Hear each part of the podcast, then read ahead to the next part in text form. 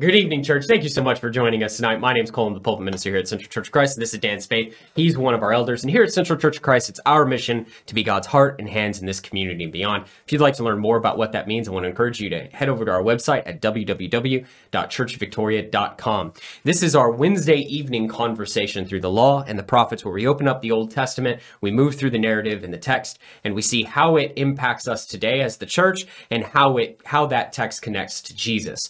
Um, if you're listening to this on the Heart and Hands podcast, I want to thank you so much for joining us. If you're watching this on YouTube, make sure you're subscribed to the channel and you have the bell turned on so you get notified every time we upload a video.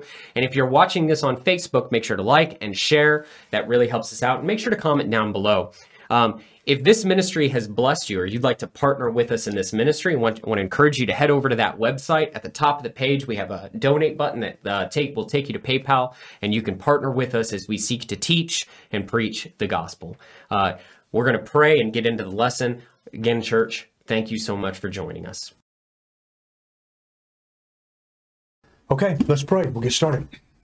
Father in heaven, we thank you so much for the opportunity we have to study your word. We're so grateful for the power of it and for the direction it can take our lives. And we just pray, Father, your blessings upon us as we study this these texts. Father, be with Cole and I as we navigate through the text. Help us to present these things in a way that people can understand.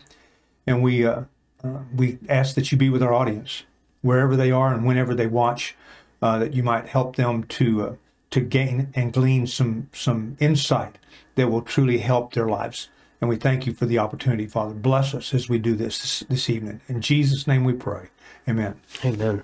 All right, so we're going to be in Numbers chapter 10 verse 11 we're uh, getting them moving yeah so we've we've talked about it before you know they we've been telling these guys for a while they're going to be moving they, now now we're moving yeah, absolutely. Now so we're leaving. We're, we're finally finally leaving Sinai. Mm-hmm. So let's let's look at it on the twentieth day. Now remember, I'm going to just preface all this because it's gonna it's it's gonna start quick. Yeah. Um. So the whole point of this has been getting back into covenant, getting back into God's presence, which we achieved in mm-hmm. Leviticus 16. Mm-hmm. So now you're there, and what's the expectation? Will you obey God, mm-hmm. right? Mm-hmm. So the question that we ought to be asking is, are they going to do that? Mm-hmm.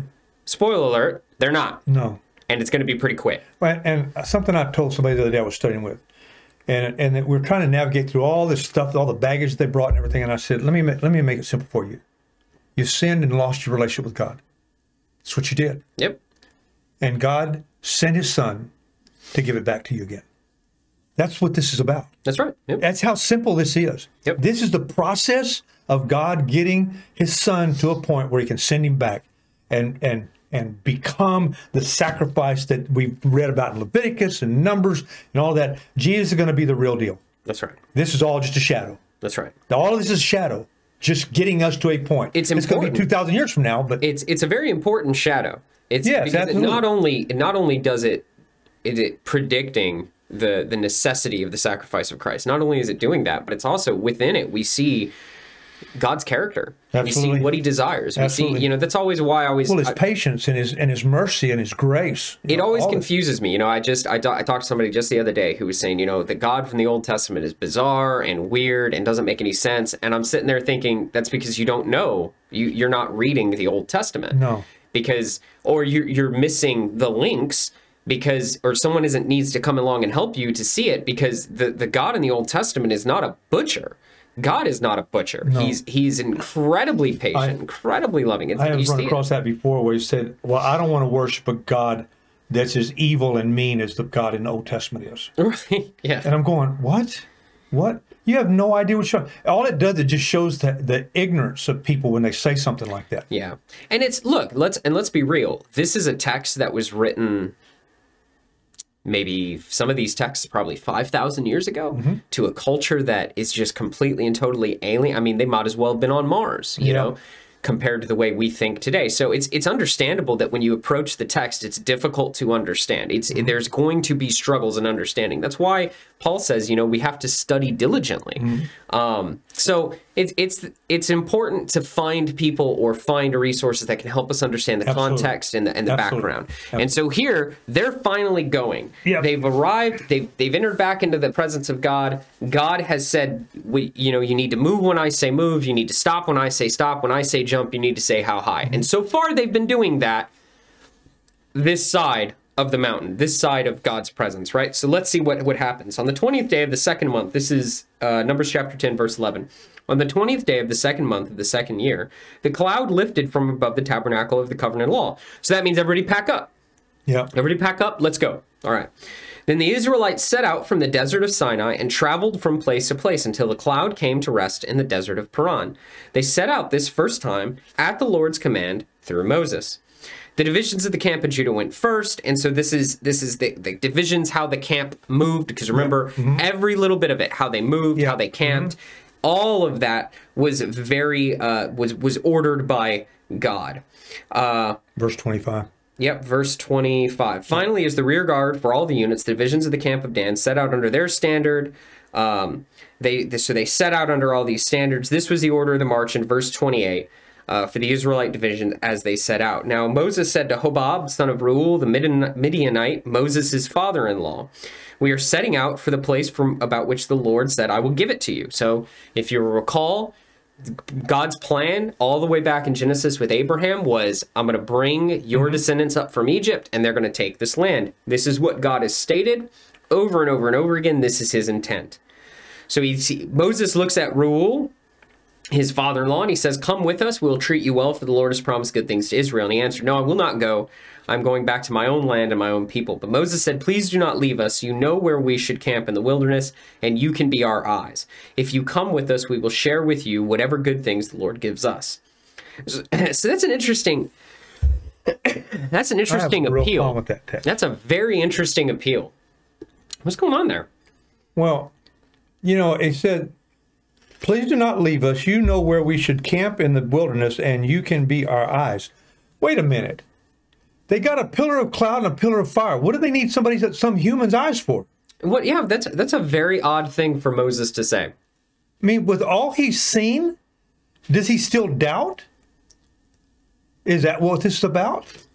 I mean, the the cloud just lifted off the tent, of the tabernacle, the, the this tabernacle, this tent, just lifted up. Now, and what did you say? Pack up, time to go. Pack up, it's time to go. Well, he said he said last week we looked at. It, he said he said I will I will let you know when you're going to leave, when you're not going to leave. I know where you stop. Well, then what do you need somebody eyes? What do you need his eye, this guy's eyes for? That's right. I, I don't.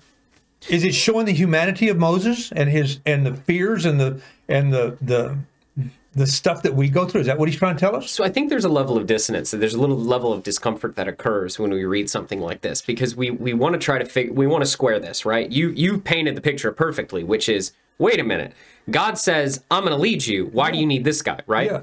So there could be a couple of different things going on in the text. It could be a way in which Moses is honoring his father-in-law to get him to come along. It's not necessarily Moses saying, "We can't trust the Lord.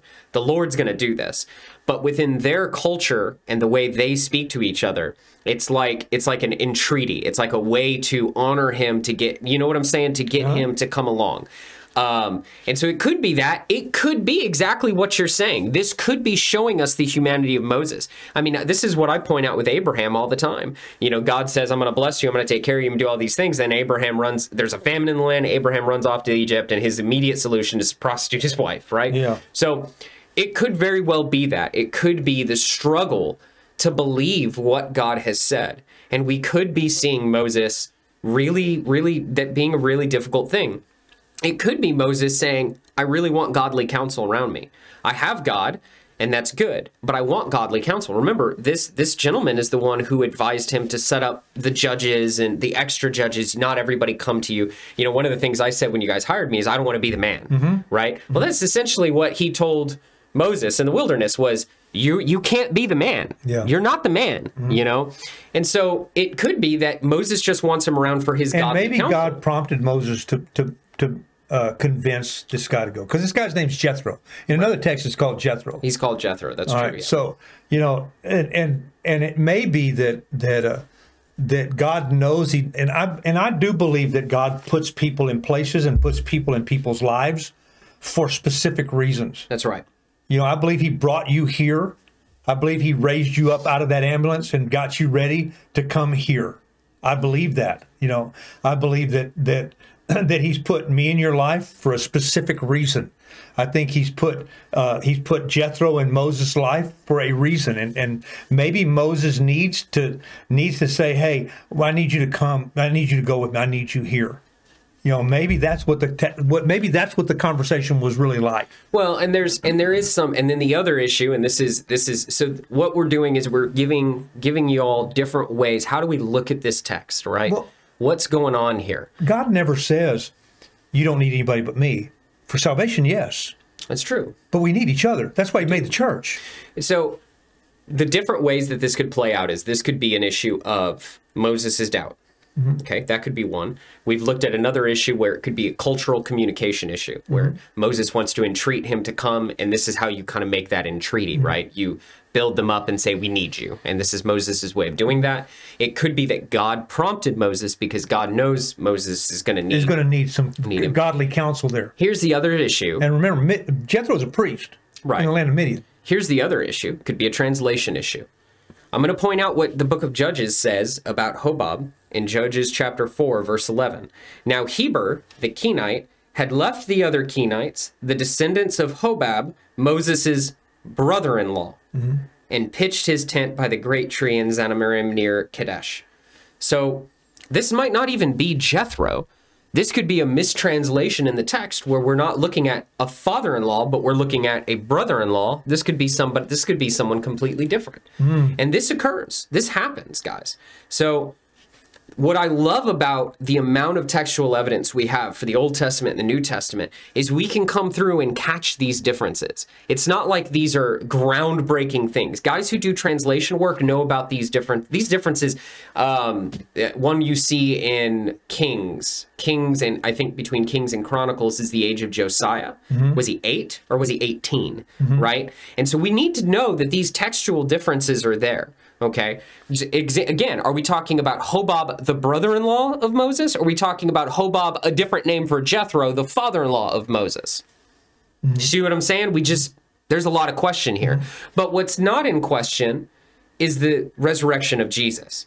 This is heavily testified through multiple different witnesses. We have multiple different reams of evidence here. And Jesus, what Jesus did was he mm-hmm. confirmed the Old Testament. So it's not anything that we have to be we have to be scared of. But I've watched Muslim apologists. Okay, these are these are Muslims who defend Islam. They defend the faith, the faith of Islam against Christianity and Judaism. And I've watched Muslim apologists use stuff like this to eat Christians lunch. If you don't know that these textual differences are here in the text, you need to wake up to it because they're there. Because what we want to say is, well, this is the inspired word of God and there is not a single error in it. Well, I believe that to be true, but what does that mean? Does that mean every single word is perfectly placed? That the trans well, now we have an issue because when you translate a text, there's gonna be differences. There's gonna be. I mean, look, I'm sorry. Principles of translation apply. When we take a text from the Hebrew and translate it to English, you're losing stuff. Mm-hmm. When you translate a text from Greek to English, you're losing stuff. Mm-hmm. That's a fact. Mm-hmm. You just sorry. So what do you when we talk about every word is inspired, what do we mean? And we have to be very careful here. Well- what is inspired is the message. It doesn't take away any of it, take away from the fact that you can argue that point till whatever, okay?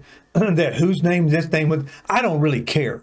okay. I just thought it was interesting that, and I like the the dialogue here of, of well, could it have been? And I I want to fall on the side that that God knows what's going on because I think the inspiration of the text mm-hmm. is God's involved Sure, absolutely. always. Yeah. Now, if men screwed up a period, or screwed up a comma, or screwed up a, a name someplace, And they did. and th- then There's over problem. I don't have there's a problem with over two hundred thousand of those type of errors. So what we call what we call scribal errors, because again, this wasn't the, the way they they mm-hmm. copied these texts. Is you had one guy looking at the text and writing. Mm-hmm. Have you ever tried to do that? Mm-hmm. What's amazing is there's only there's as few errors as there are.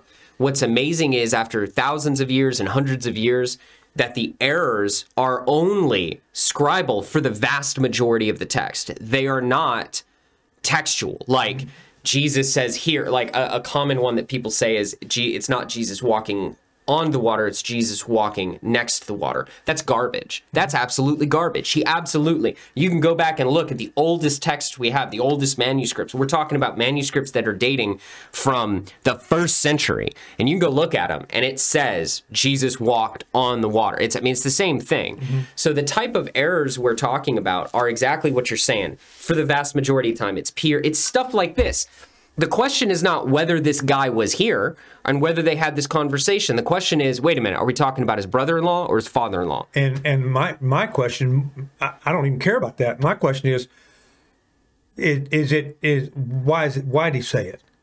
And I think why he said it, I believe why he said it is is that God prompted him to bring this guy along because God knew he was going to need him.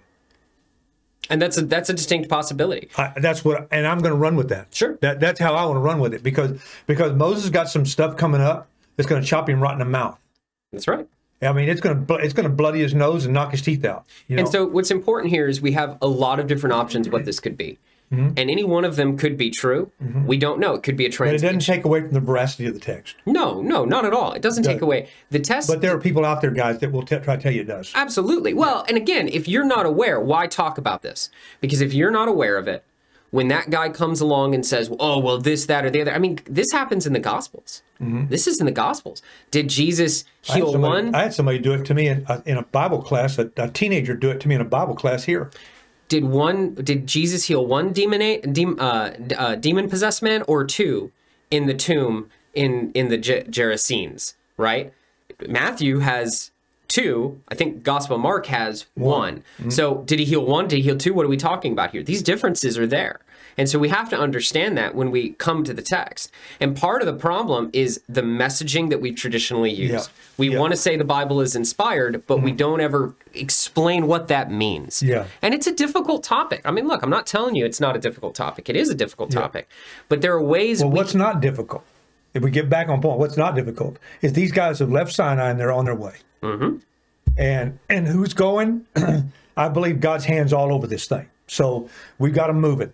That's right. They are moving. So whether this is a a struggle with Moses to have faith in God, or whether this is God prompting him to surround himself with godly counsel, um, either way, he looks at this individual and he says, "Please stay." And this is going to have impact on them later on in the text. Yeah. Right. Yeah. So in verse thirty, he answer. Oh, sorry. He we already did that. Thirty-three. Uh, Numbers 10 33. So they set out from the mountain of the Lord and traveled for three days. The ark of the covenant of the Lord went before them during those three days to find them a place to rest.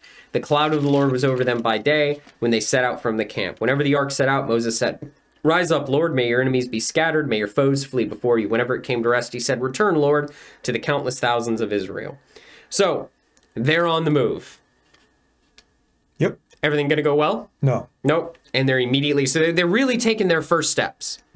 And they're immediately going to fail. And they and three days. I mean, they they're traveling for three days. Now, do they stop and, and pitch? You know, at, uh, at the first road stop, you know, a rest area, and and take a break. Do they have to put up? I don't believe they they put that tabernacle up every single time they stopped. You know, I think I think when they when they finally get now, I may be wrong, but for three days, you know, that's a lot of work. Put this thing up every time they stop. it's a lot of work to follow God. Yeah, well, maybe you're right. Know, So I, I, and I understand what you're saying. How did this work practically? This was the command, and how was it put into effect practically? What did they actually mm-hmm. do? Right, that's the question. And the, and then I would push back with, well, what was the expectation? And I would come back to what the Lord said. You know, when when the Lord says this is what I want, I think that's the best idea. Yeah. You know, and we and there's traditionally within churches of Christ, we've got certain things that we do because we view it that way, right? The Lord said do this. So this is the best plan. Let's do this, right? Um now maybe they didn't do it. I don't know. The text doesn't tell us, but that's an excellent question. How did this work practically? Did they set up the tabernacle it, every it never time? does tell us any of that. No. You know, did they did they did they stop and put it up because they were going to be there a couple days, or did they stop every time they had to stop? You know, think about it. If they didn't, if they didn't stop, that means for three days. That means for seventy-two hours they are constantly marching. No wonder they got gri- they start griping. If they hard. walk for three days, You know how tired they are? Oh man. Well, I doubt they did. I doubt they walked. I mean, But that's what I'm asking you. Yeah, Did they okay, set up the okay. tabernacle every time they stopped? so and every took a time they stop, yeah. Took a breather? I mean, you know, did God give them a break for an hour? or did they walk for three days? That's it says. It says for three days. That's 72 hours. Did they walk for 72 hours? That's a good question. You know, I mean, I, I mean, I'm just wondering. The practicality you know, of did, it, Did they did they stop? Did he stop every four or five hours and give them a give them a breather? They don't put the tabernacle up every time they stop to take a breather.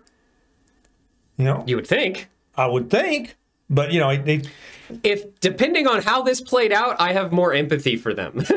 well, I, and, I, and I under, and I do because you know you have more empathy for someone who's going through something you haven't gone through, and if you realize, wow, this is really tough.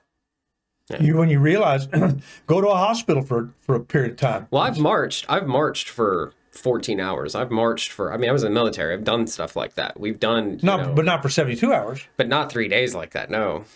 I mean, it, it does happen, but it's it's like an emergency maneuver. It's not. Yeah, but Navy SEAls do that kind of stuff. Well, I mean, They're trying to weed them out. if you're if you're running from the enemy, sometimes you got to run a long time, you know.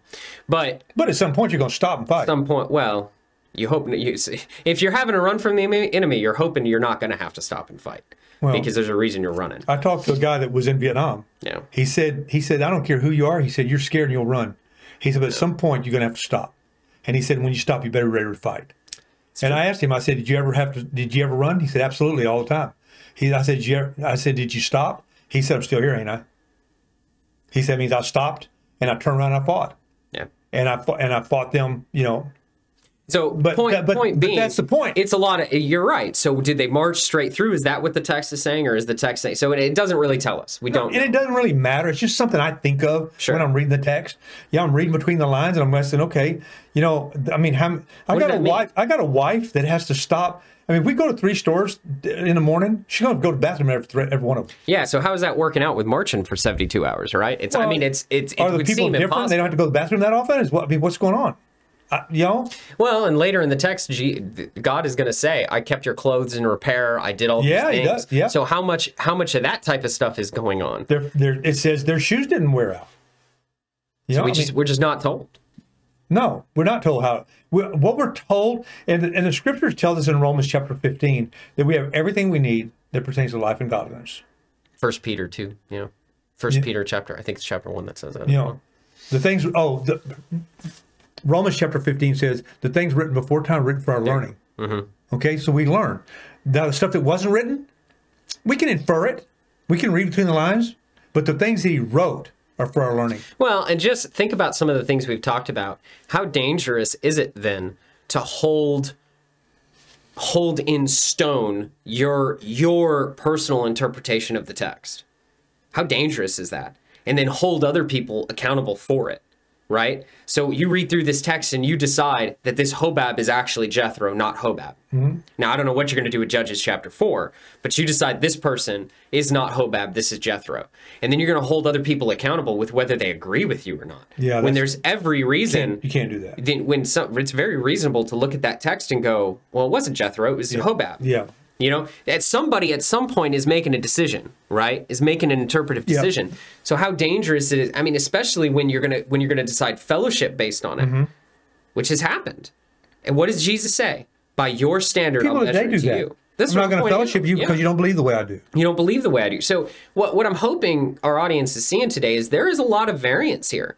There is a lot of there is a lot of you can come you can have a lot of different interpretations of this text and still be right. Now obviously one person is someone, right, knows the truth of it. God knows the truth Yeah, of it. But St. Peter's not going to be standing at the pearly gates going, "Well, what, what did you was this Hobab or Jethro?" Yeah. you know and your answer is is uh, it- we need to stop doing that to each other that's not the that's not what jesus calls us to Yeah.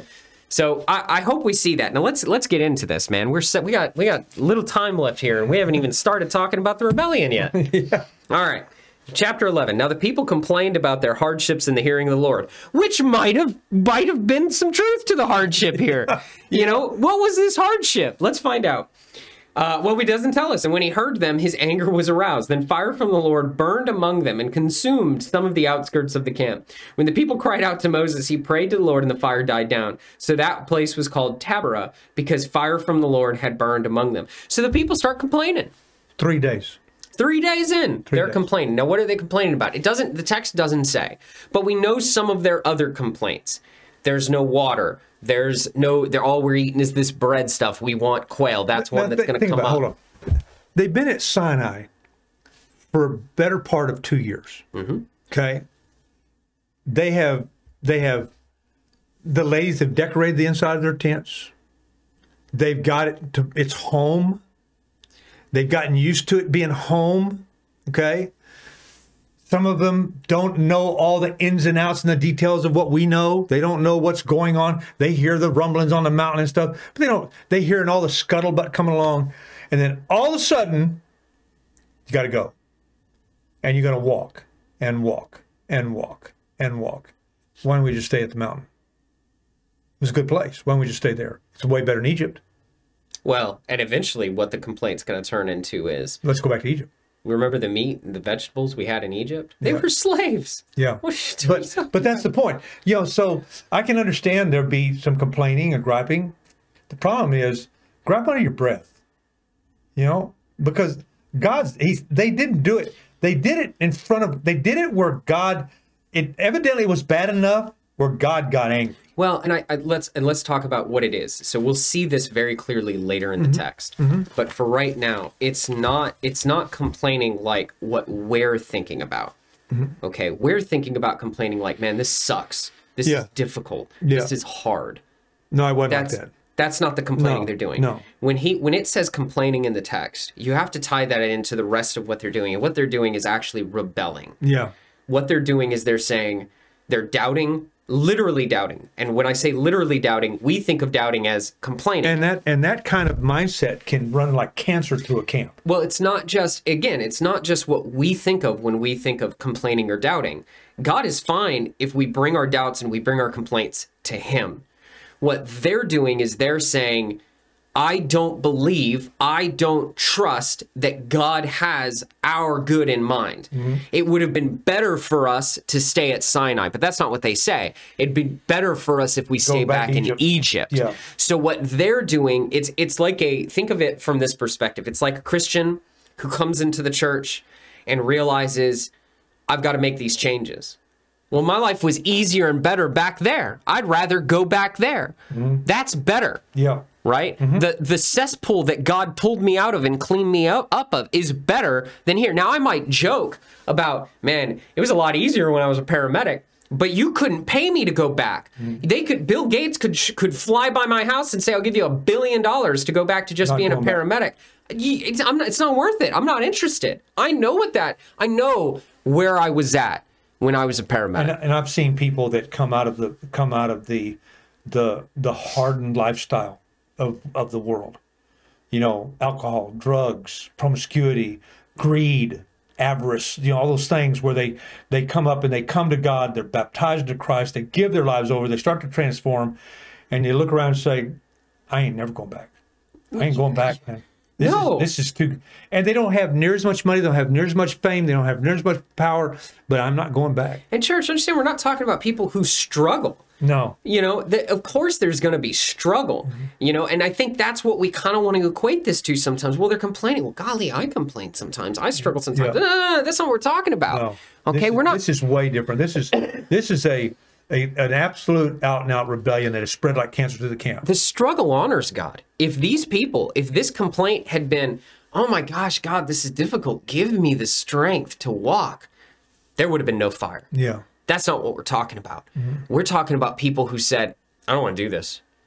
I'm repenting from my repentance. I'd rather go back to Egypt than keep wandering in this desert. And they just started. yeah, This is, I don't believe God has my good at heart. That's what they're saying. They're saying, I don't believe, I don't trust, I, that- I, I don't want anything to do with this. We're not talking about Think someone who struggles. Think about because I'm in a leadership position. Think about the leadership in this group. yeah.